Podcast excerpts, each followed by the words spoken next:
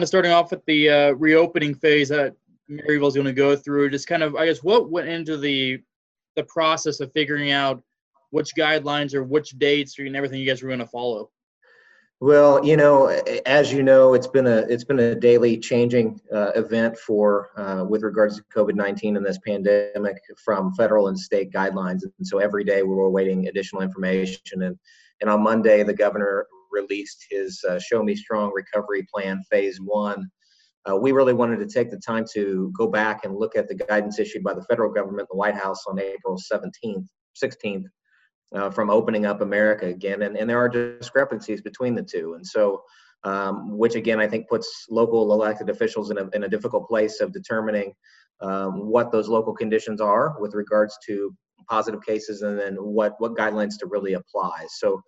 Um, took a couple days to kind of review those and, and await uh, some additional testing uh, criteria and then uh, the, the, the Maryville's order is, is pretty close to the states with just a few federal guidelines included. You talk about that kind of makes local officials kind of had to look through things. You guys have only had four confirmed as of last night. That could always go yeah. up by the end of the today. Sure. Four confirmed cases. I'm just for you guys having four, and St. Joe's going to continue to grow because of everything going on down here now. Just, I guess what went into the process of May 4th and then May 15th and then May 31st kind of expanding instead of all opening at one time? Yeah, you know, we, we have followed the state as far as businesses, all businesses can open on, on May 4th, uh, but we do have social gathering limits that are phased in, uh, just like we discussed. Um, you know, we have four, and we believe strongly that it's because of social distancing. We believe that our, our citizens, our businesses have been doing uh, things, following orders, also doing voluntary procedures that are keeping those numbers low, and we want that to continue. And so I think that was really important for our elected officials to uh, to take some time and absorb, and talk to um, local public health officials. We are in daily communications with the Nodaway County Health Department as well as uh, Mosaic uh, Hospital here of Maryville, and so um, that data is is uh, was really critical in making this de- decision. You talk about making the decisions. How difficult has this been for everybody to kind of keep? I know it's been difficult to keep up, just kind of figuring out like you said, there's discrepancies from federal to state to one day there's only a couple cases. Now we have a bunch of it's, it's been constantly changing. So how do you guys all kind of work that together or figure out what's best? I guess is maybe the best. Yeah.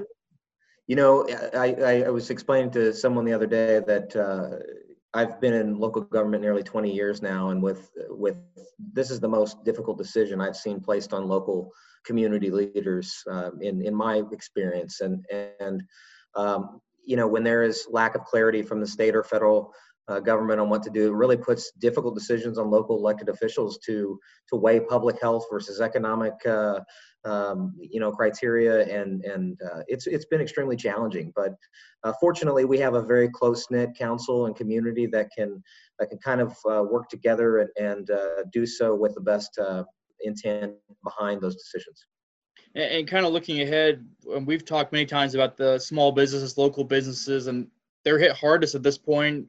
Hopefully, a lot of them are getting the help from the, the federal aid and everything. But at the same time, just how do you guys plan or prepare for fallout or economic issues maybe moving forward in the in the short term?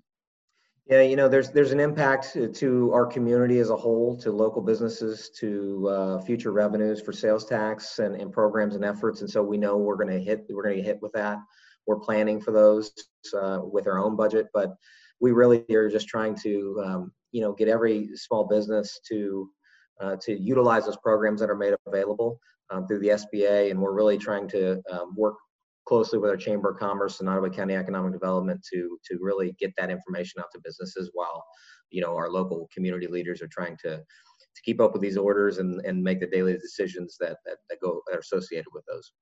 And final question for you, I'll leave you on this one. Um, I know St. Joe can, they're going to reconvene on May 7th in case they need to go back into some type of shutdown or social distancing thing. Do you guys have something in place too that if for some reason Nodaway County, Maryville sees a spike all of a sudden?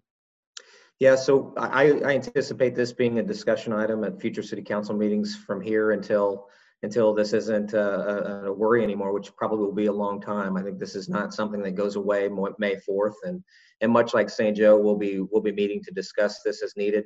I doubt our emergency declaration goes away anytime soon. Uh, and that essentially allows the mayor to make immediate decisions when necessary. So if we were to, you know, to have a, an outbreak uh, in the next couple weeks, we would be able to, to, to tighten restrictions on those without a much formal um, process. Awesome. Anything else? No, just everybody. You know, uh, one thing we're trying to to continue to push is that even even if doors open on May fourth, we still urge citizens to have personal accountability, follow protective measures, and and let's let's do everything we can to make sure this is not we don't hit round two or three of this.